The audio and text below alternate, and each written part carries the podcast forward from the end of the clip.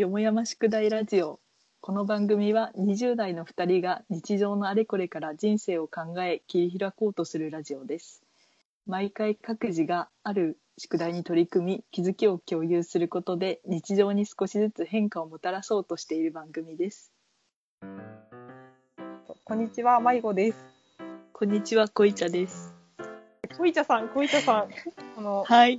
よろしく聞いてる人いると思いますか？いるかな？え、いないと、うちもいないと。まあ、いなくっても自分たちのためにやっていこうっていうコンセプトではあるからうん。いいんだけど、この前ちょっとふと、あ、これうん。ハッシュタグ使ってる人いるのかなと思って、すごい気軽に調べてみたんだよね。うんうんうん。そしたら、なんと使ってる人が一人いてすごいびっくりした。それはびっくり。すごくすごい。うんすごいなんかちょこちょこ感想とか寄せられてて、あの、うん。すごい聞いてくださってる方もいて嬉しいなって思うんだけど、うん。その、ハッシュタグ、一応こう、コメントしてくれたことに対しては、こう、拾うっていうことにしてるんで、ちょっとハッシュタグを紹介します。多分、うん。唯一かも、この、これまでもこれからも唯一になるかもしれない、こういうハッシュタグ来るの。え なんだっけ。ハッシュタグ、あの、手のひらさんっていう方から、で、第1回前半、流し聞き終わり、早くも真理を得た。真理を得たそうですよ。すごい、うんご紹介は個人情報の羅列ではないのだった。すごい、真理得てもらったんだって、すごいね。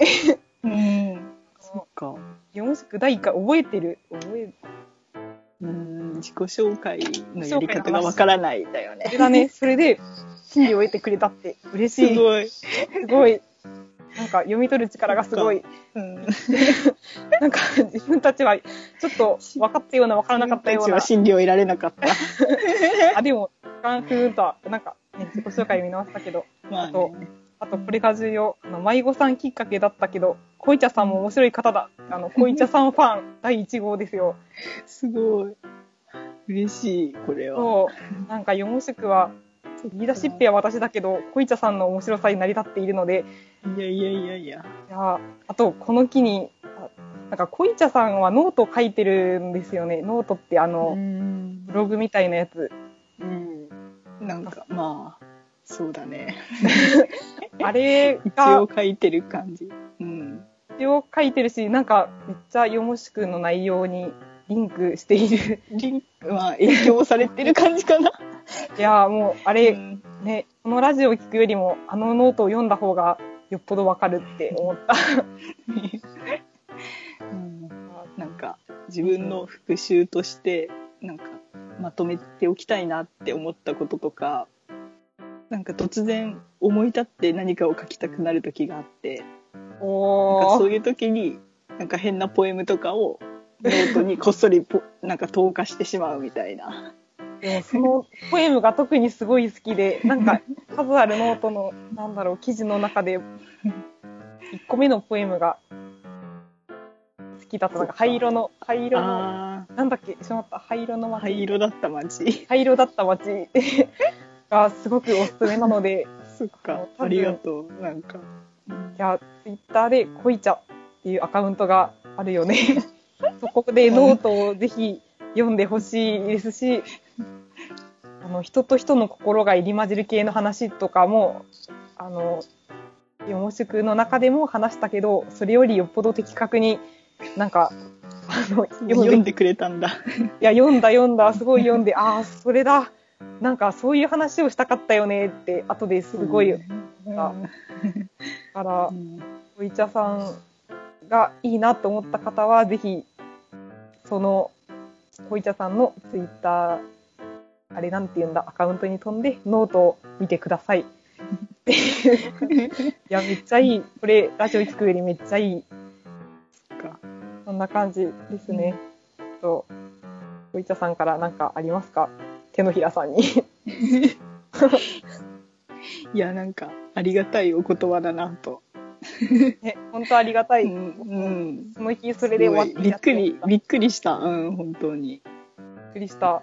うんなんか私からもう一言、あと、なんかずっと手のひらさんが、なんか、あ、なんか誰だろうって実は思ってるって難しいよね。なんか、うんなんとなく、あ、もしかしたら知ってる人かもって思いながら、うんツイッターって結構自分の場合は、この人が誰か分かってフォローしていることが多くって、野平さんすごい前からフォローしていただいてるし、よもしくにメッセージまでくれる方なのに、なんか、もしかしたら知ってる方かもしれないけど、誰か分かんなくなってしまっているような気がして、ずっと気になって、すごいずっと前から気になっていて、でもし勘違いだったら流してもらいたいし、もし、なんか今後、なんか、リアルで会うようなことがあって名乗ってもらえたら本当に何でもおごりますっていう気持ちになんかなっています。全然もともと知らない人だったらあれだし、うん、なんか、そんなことがずっと心に引っかかっていましたっていう、うん。そんな感じです。他にも、うんあの、なんあの、聞いてくださった方がいらっしゃって、あの、本当にありがとうございますって感じですね。うん。まあ、分かりにくいところとかもあると思うんですけど、まあ、まずは自分たちが楽しんで続けられるようにと、まあ、もうちょっと分かりやすく、まあ、だんだんなっていければと思うので、うん。こんな感じでよろしくお願いします。よろしくお願いします。そう、なんか今日話したいなと思ったこと、うん。なんか価値、自分の価値観とか大事にしてることがちょっと分からなくなったというか、うん考えたいなと思う出来事が結構最近はあって、うん。この前から職人になりたいなって話をしてたとうん。思う。うん。で、竹職人になりたいって話をしてたと思うんだけど、だから職人になろうって思った時に目指した世界ってなんとなく本当にこう、うんものづくりとか、なんか本当に自然と向き合ってとか、いろいろ自分と向き合ってものを作ってるっていう人たちの世界にも憧れて、なんかそういう、うん、自分もそういう世界に、そういえば前からものを作る人になりたかったなと思ったんだけど、うん。ちょっと今後の相談とかを全然違う人にしてみた時に、うん。なんか今まではその職人さんとかに相談する、まあ、相談っていうか職人さんとかに聞くと本当にもうものづくりに興味があって、そこ一直線っていう方が多かったんだけど、なんかもっとその社長みたいな、なんか本当にうん。ビジネスみたいな感じの方面の人にも相談、相談じゃないけどたまたまなんかどうするのみたいな話になってしまった時に、そう、なんか社長とかそういうこうビジネスをやってる商ういん。とかに強いような人に、うん。なんか、ここの今後どうするのっていう話をして、まあ、実は職人になろうと思ってるんですって話をした時に、うん。まあなんかもちろんなんか、え、それ、いや、嘘でしょみたいに。なんか、なれちゃう。なんか、そういう世界で生きてる人からしたら、うん。なんか、え、今の仕事辞めて職人になる、まあね、それは、うん、なんか、なんだろうな、なんか、現実逃避というか若干ふざけてるような感じでは、まあ見られるよね。見られるし、か。でなんか結構、じゃあどうやって生きていくのっていう、どうやってお金を稼いで生きていくのっていうところをまあ問われるじゃん、そうすると。うん。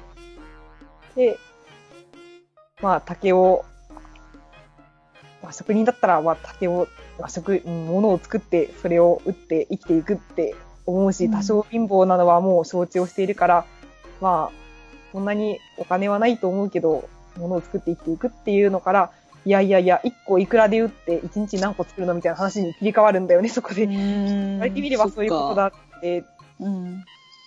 なるし、なんか、その人だったら、俺だったらこうするみたいな、結構、その竹を、竹に関わって生きていくっていうのを踏まえた上で、なんか事業計画が必要って言われたんだよね。なんか何かを始めるにあたって、その、こう、竹職人したいなとかっていうのは、本当にこう、うん。虎の狸の、あ、違うわ、なんか、そうだね。結婚する前から子供が欲しいって言ってるもんだ、みたいな感じで言われて、うん。事業計画が必要だし、まあ、自分だったらこういう感じのビジネスモデルを作って、うん。こう、利益を作っていくし、まあ、何年後にはどうみたいなうん。言われた時に、うん。なんかそういう考え方もあるなって思ったんだよね。うんだ。から、その本当に、こう、物を作って生きていくっていうような職人気質の考え方と、うん。事業計画とかビジネスモデルとかそっか変えて、もうそれもすごく重要だとうん。思うし、うん、なんかその自分が自分の夢を叶えるはいくらぐらい収入があって理想の暮らしをするっていう方法のために竹作りの技術を習得してお客さんを作って、まあそれが何年計画ぐらいでっていうふうに考えていくこともできるなって思ったんだよね。なんかそうすると、うん。竹職人っていうのも全然、こう、夢見がちな話でもないし、むしろ現実的にビジネスモデルとして組み立てていけばできるって思ったけど、でもなんかそれ違うなって思ったんだよね。なんかそれ違うっていううん。か、うん書いていくと、なんかせっかく職人になろうと思ったのに、うん。なんかまた違うというか、また息苦しくなってくるな、なんかいいなと思った反面、うん。いやでなんか本筋がずれてきた気がする。うんそっか思ってしまって。順か、番の問題なのかな？なんか先にその事業計画を立てることでうん、なんか何円稼ぐためにこの手段を取るみたいな感じになるからかな。あ、そう、多分、やっぱり一番違和感を感じたのは、うん。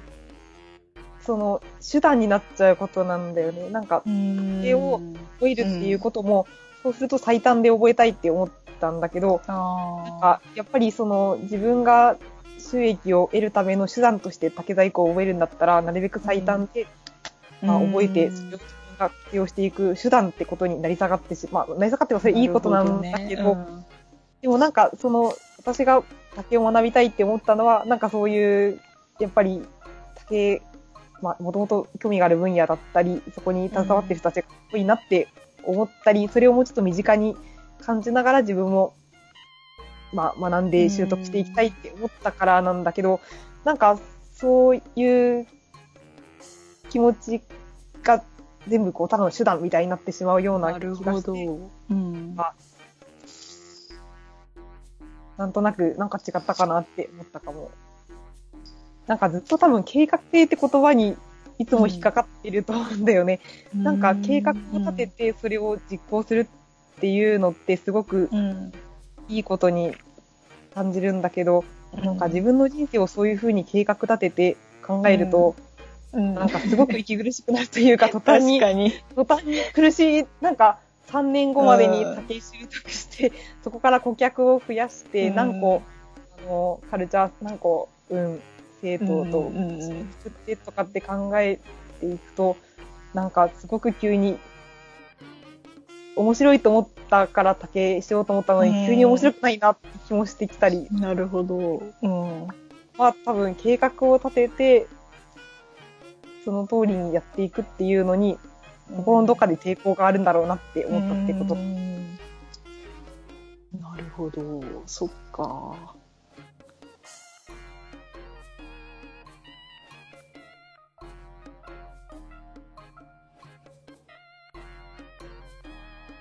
私最近さ、干し柿いいなって思ったんだよね。干し柿いいね。全然関係ない。話になったけど。いや、それいいね。干し柿。なんか干し柿がなんでいいのか本当に考えてみたんだよね。で、なんで干し柿がいいかなって考えた時に、うん。なんかあの時間の流れがすごくいいなって思って、えー、干し柿っ。てさ、普通にさ、まあうん、柿として食べた方がまあ美味しいと私は思ってるんだけど、なんかその柿をわざわざ、そう美味しいと思ってるんだか。結び、うん紐に結びつけて干すわけじゃん？そうだね。結構大変なことするよね。皮むくし。そうそうそう。でさ、それはまあ、うん。それをわざわざ、なんかやるっていう、その余裕？なんか、それすごいなって思って。何の話してんだろう。なんいやかでもそれすごく、干し柿なんか見たら、すごく癒されるんだよね。あ、干し癒されるぶら下がってる光景癒されるよね。なんか、うん、なんか大家さんが作ってて、干し柿を家の前に吊るしてたんだよね、干し柿。一本だけだけど。なんかそれを見てすごく、あ、素敵って思って。ああ、なんか確かに、干し柿を見ると暮らしの余裕を感じるよね。そう、そう、それなんだよね。それなんかいいなって思って。それだけだけど。いや、一個だ、うん。いや、なんか、いや、すごうんいいいと思ったけど、一個だけ引っかかってしまって、話が若干、あれは、は、うん。あの干し柿、干す前の方が美味しいって言ったじゃん、柿で、しあれ美味しくないんだよ。干し柿は、あ。渋柿を使うから、最初は渋くて食べれない柿を食べれるようにするために、うん。干し柿にへるんだけどー言われてみれば、じゃあ渋柿を食べないで甘柿をずっと食ってればいいってなるよねってこと。っていうか、渋柿育てなくていいんじゃない？そうだね。そも渋柿存在したっていいっていうことになるのか。でも、うん美味しいし、あの、干し柿、うん。干し柿、普通の柿より美味しいでしょ？ちょっとわかんない。でも確かに、確かになんかかそこなまでしなくっても、わかんないな。干し柿を生で食べればいいよね。うん。ちゃうところもあるなんか手間とか考えると、なんかわざわざ干す意味がわかんないけど、でもその光景は素敵だなって思う。確かに、確かに私も干し柿下がってる景色を見ると、なんかすごくいいなって思う。でも、なんか余裕がある人じゃないとできないし、うんできない。まず柿の皮を剥こうと思わない。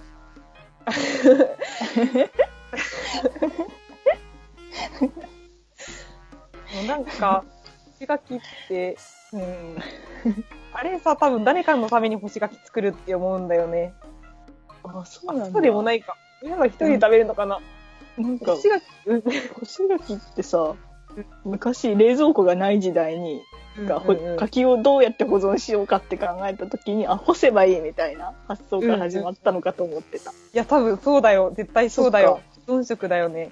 うんでも、、なんかさ、一人だったらさ、うん別に柿なんて保存しなくてもいいって思う。うんなんか一その人だったらまま食べればいいよね。うんうんうん。なんかあんなに、うんあれ、そんな頑張って保存しなくてもって思うから、うんなんか干し柿を作る人は、まあ多少みんなでこれ後で分けて食べようって思って保存してる気がするんだよね。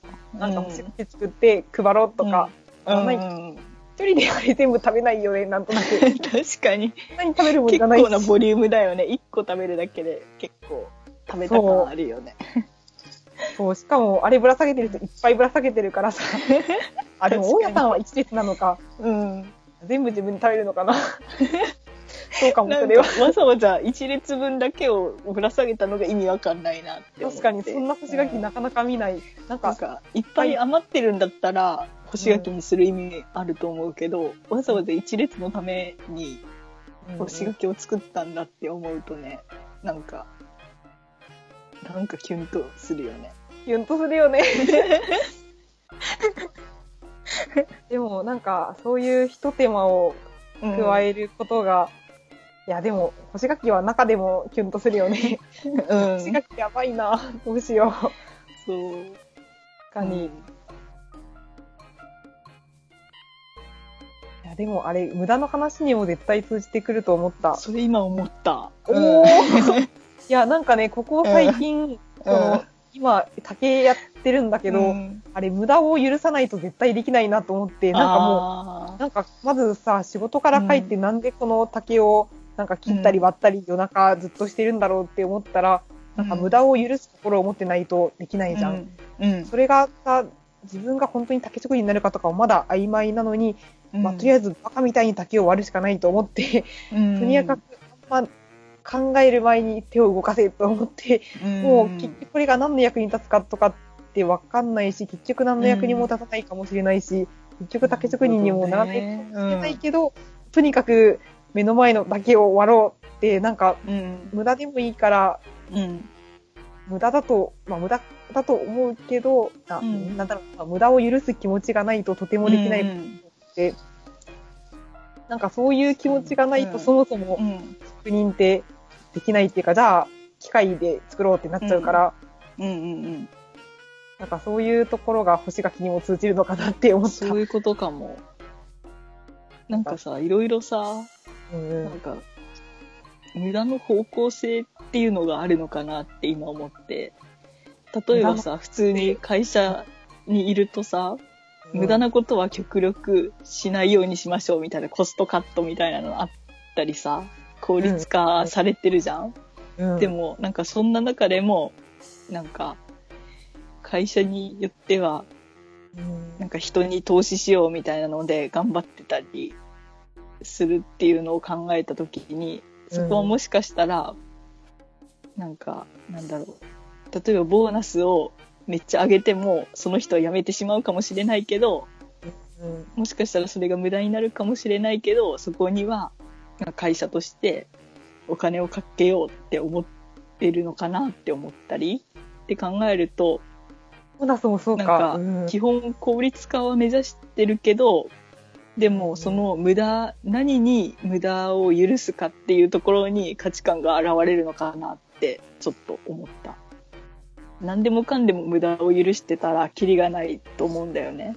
でも、うん。こういう部分には無駄が生じてもいいっていうのがなんかあればなんかそれが重要なことなのかなってああ、確かに、ああ、確かになんか、わかるような、わかってるような、わかっていないような、なんか、そうだよね。なんか、ここに対しては、うん。惜しみなく使うっていうところが、うん。なんか、人とか物によって承知でみたいな。うん。そうだよね。なんか、基本的には、確かにに全部のことにそれは言えないけど、ここは無駄になるかもしれないけど、やってる部分っていうのが、確かに何にでもあるのかなみたいな。こううん。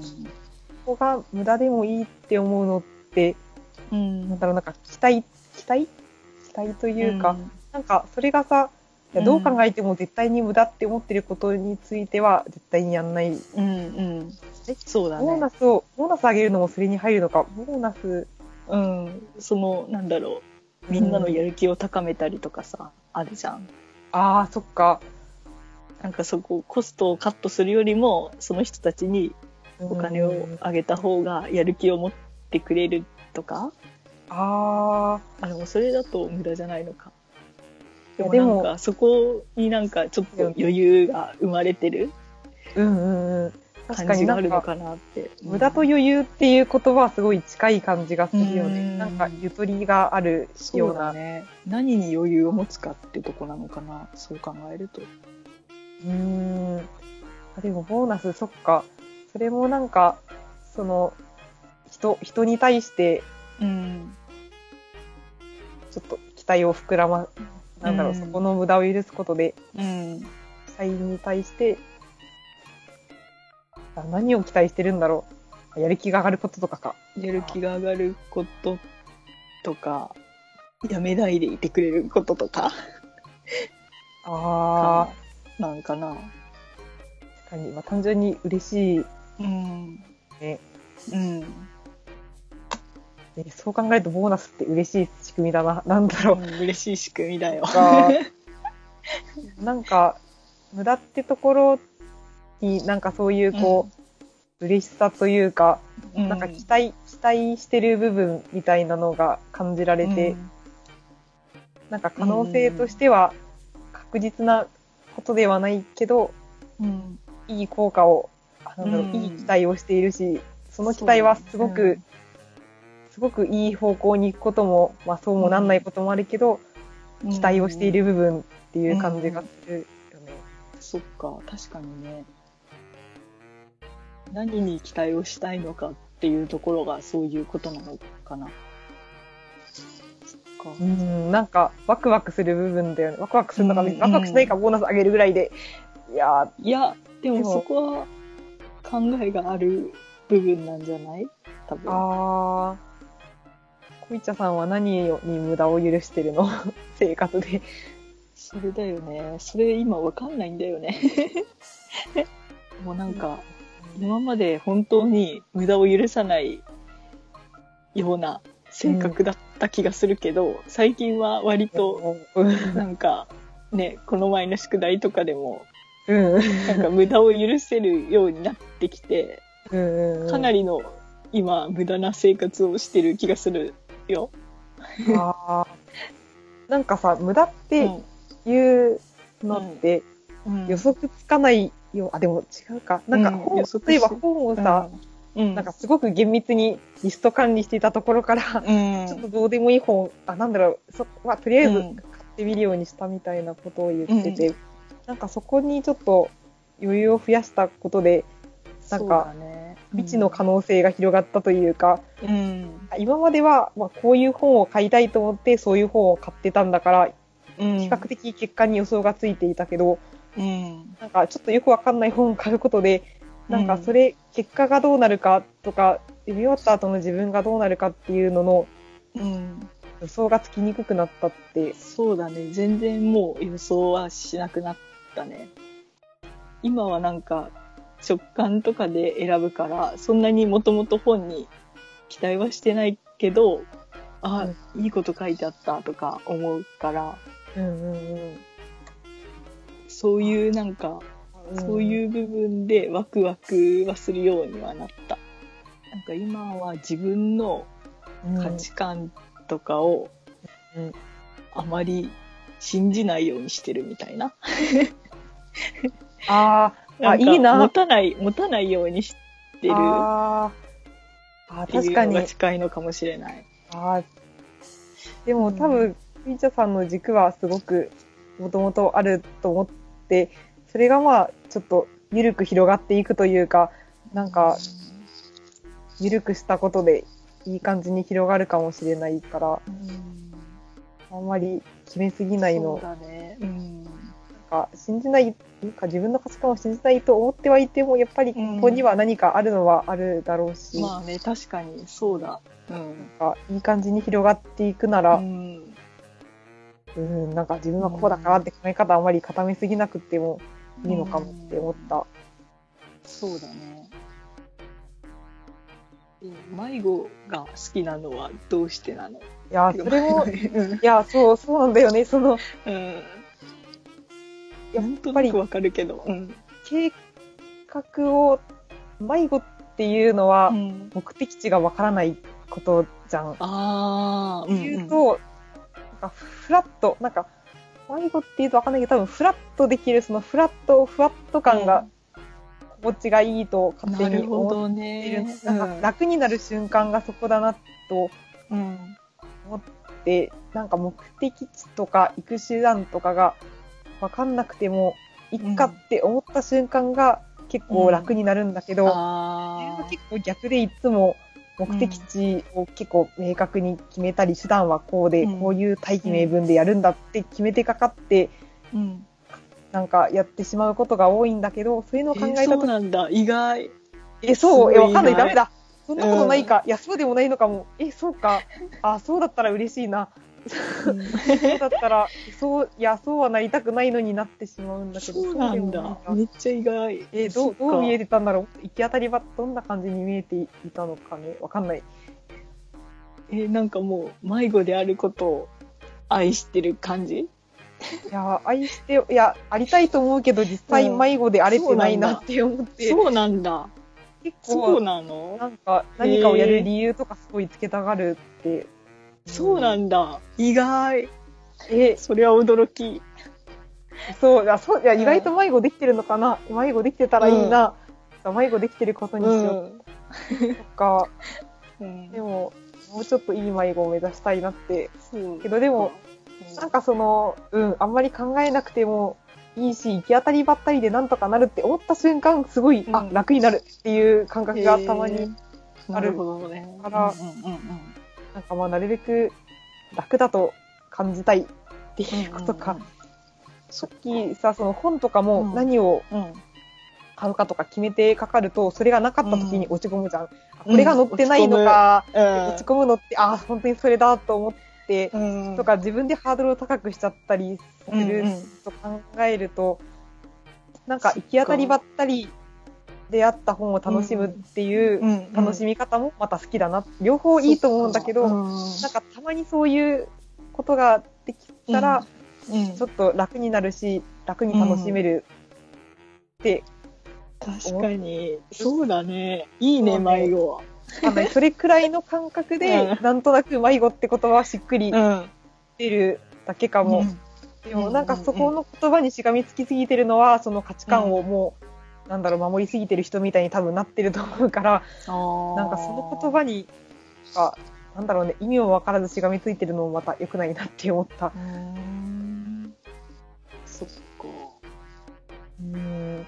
もう、なんかその人生計画とかにしても、一回人生計画とか結構立てたんだよね、ここ最近。うんうんでも、なんか、まあ、例えば、あこれも言われた話なんだけど、うん。こう、ビジネスモデルを立てたとして、こうやって、うん。こうやって、私は職人をして食っていきますって計画を立てたとするじゃん。うん。でもその前に技術習得に3年必要だから、まあ、3うん年かかって3年後から、まあ、こういった、まあ、なんかウェブとかネットとか使ってた、例えば考えたとしても、うん。3年後にはそのウェブとかネットのサービスって全然様変わりしてる可能性があるじゃん。そうすると、なんかその3年後のことを考えるのってうん。あんま意味ないなってなってくると、なんかそういう計画を立てて、そのためにどうのっていうのがやっぱりうん。なんかそれよりもやっぱりもうなん、なんかどうなるかわかんないけど、とりあえずうん。始めてみよう。まあ、このラジオも、まあ、うんとりあえず始めてみようぐらいの方が、自分は好きなのかも、好き、まあ、好きっていうか、好き嫌いじゃないけど、まあ、楽、楽でいられるから、うん楽でいいなって思うだけか。そっかでも逆の人も結構いるんじゃない？や計画を立てないと不安になるみたいなあそうだよね。不安だよね。不安だわ。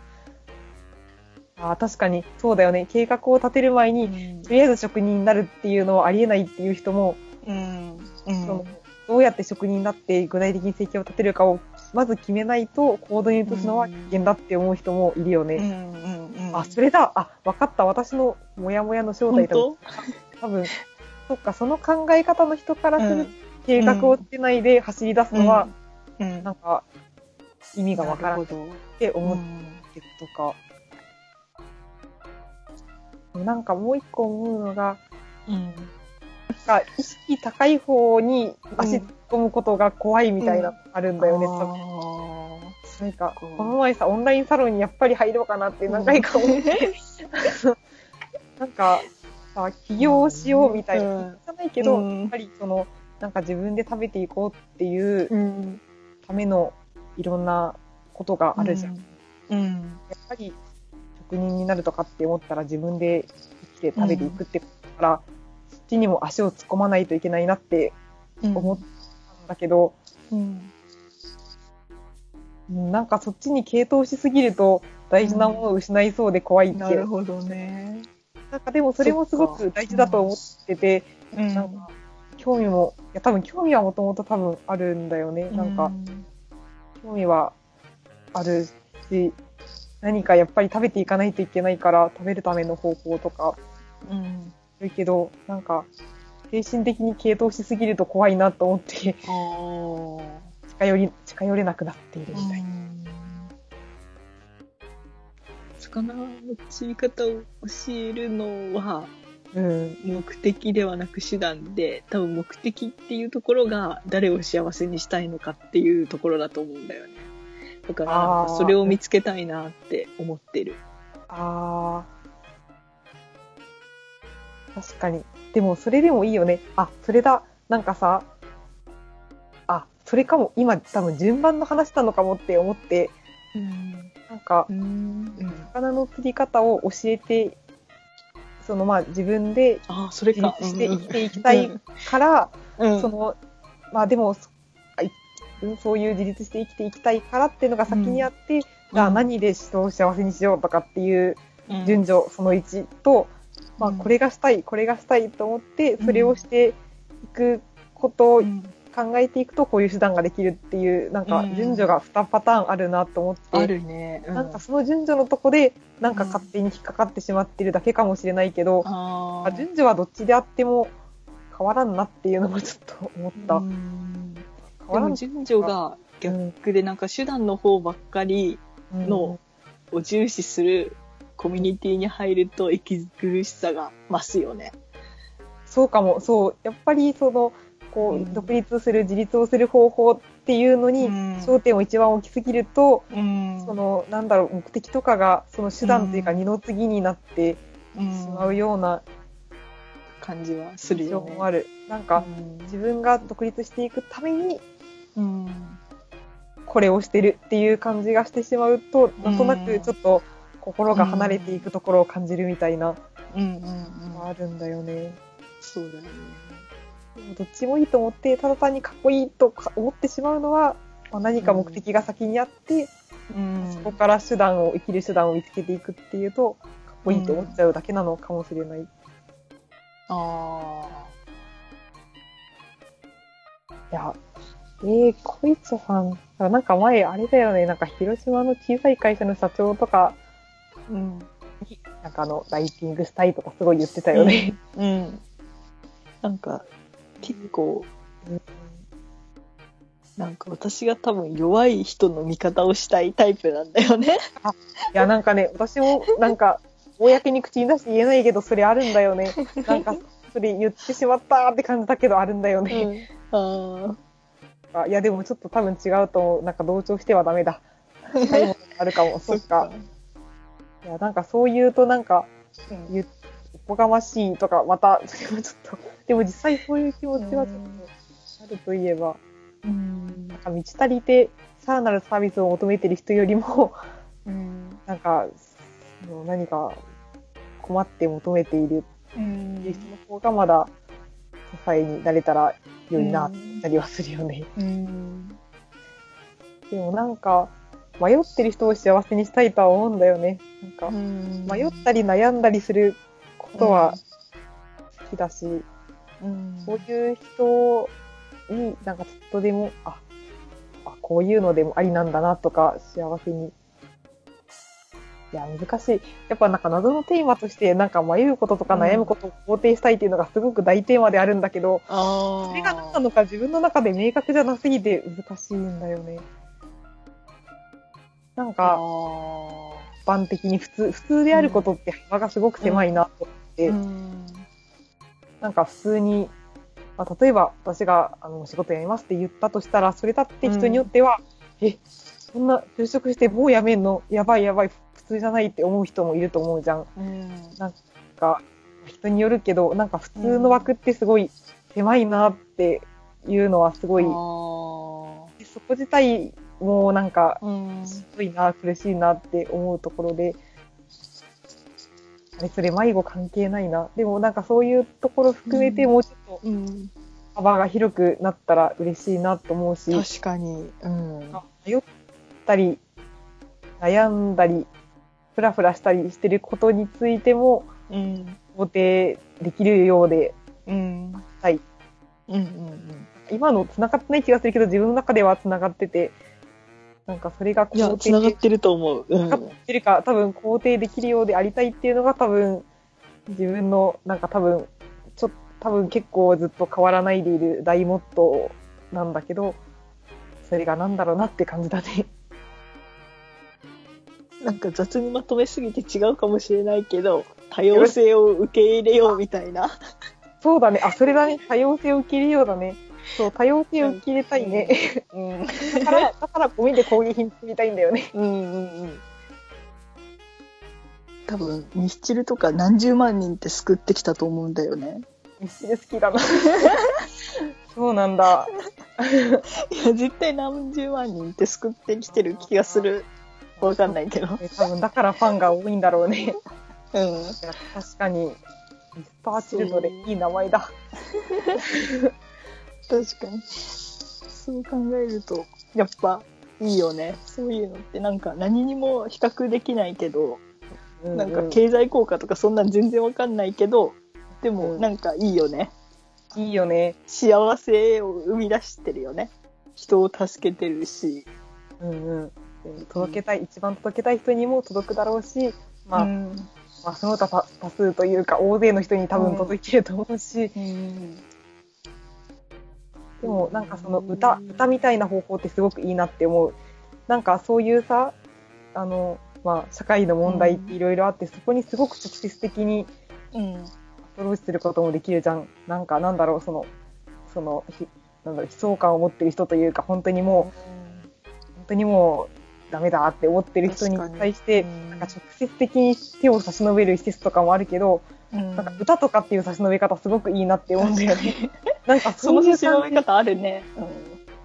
から、うん。なんかその直接的にこわう、なんかこう、ほ補助、補助が出ますとか、助けます、助けますって直接的にさせるんじゃなくて、なんか、うん。ふわっと、あそこからみたいなところから、うん。なんか歌みたいな、なんかそういう、こう、ね。なんか気づきを与えるぐらいの形、なんか気づきっていうかなんか、あ、わあなんかちょっと、うん。ちょっと楽になったなぐらいの差し伸べ方ってすごい好きだ。うん。そうかも。いやー。それかも。えいや 違うか。いや、でも、そう、いいと思うけどな、それでいいと思う。いや、でもなんかさ、そこに対して直接的に手を差し伸べるっていうよりは、なんかそういう方法に興味があるのは、なんか私も、なんだろう、なんか、直接その、なんか相談員とか、うん。相談員はいいのか、でもなんか、給料を上げましょうとか、確かにそういう感じっていうよりは違う形でう、ん。なんか、そうだね。したいなって、うちょっとん。思う。うん。なんかどっかで支えになってる。うん。でもやっぱなんか表現できる人ってすごい強いと思って、まあ、だから職人になりたいと思ったんだけど、表現っていうのはどういう、なんか職人はまた偏った例だし、なんかどういう形でもいいから、うんなんか何か表現したり発信できたりする人って、うん。すごいいろんな人を救っていると思う。発信することで社会を変えるあそれだキャッチコピー、キャッチコピーできた。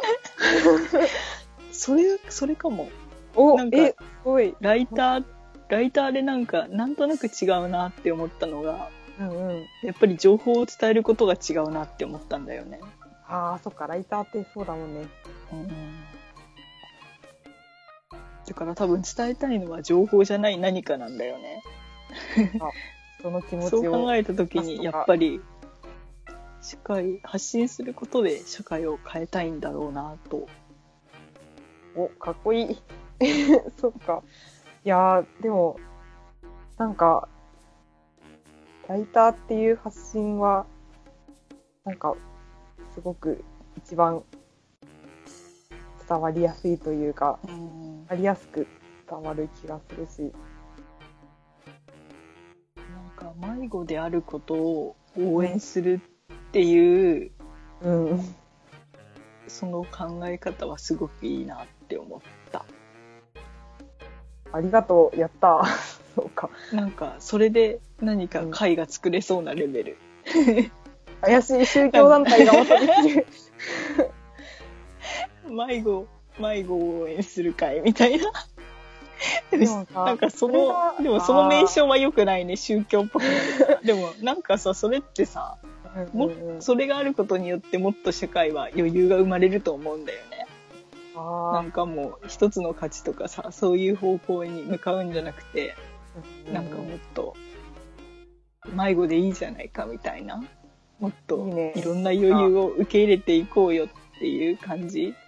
なんかそういう方向で頑張ろうとしている人たちを応援できたらいいと思うし、え、やば、メモしよう。すごい。でも、なんか、うん。なんか、その直接的に手を差し伸べるかっていうところで、なんかその、あ、うん。ダメだ、困ってる、困ってるって人に差し伸べるってよりは、なんか、うん。確かにそういう会があったとしても、うん。なんか、なんだろうね、なんかこう、本当に迷ってる人に、助けになりますよっていう差し伸べ方ではなく、でうんうん。なんかもうちょっと違う方向から、あ、そういうのもあるんだ、ぐらいの方向に持っていけるのが嬉しいなってちょっと思った。うん。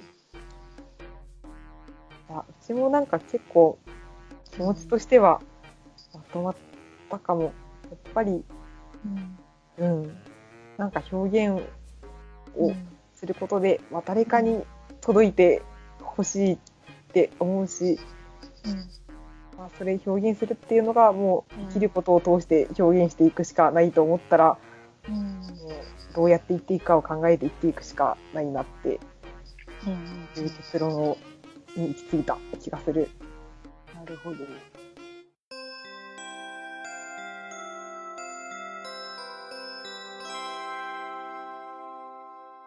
最後に番組からのお知らせです。まずメールアドレスを作成しました。よもやま sk.gmail.com ローマ字の小文字で yomoyama ここからは大文字で sk でアットマーク gmail.com になります。またツイッターアカウントも作成しました。よもやま宿題ラジオで検索すると出てくると思います。まあ、まだないと思うんですが、もしお便りだったり宿題の応募がありましたら、こちらのアドレスか Twitter の DM 返信等でお願いします。また、ハッシュタグで、よも、よも宿、よもがひらがな、宿が漢字、こちらであのつぶやいていただけると、それも来週の宿題などに反映します。それでは。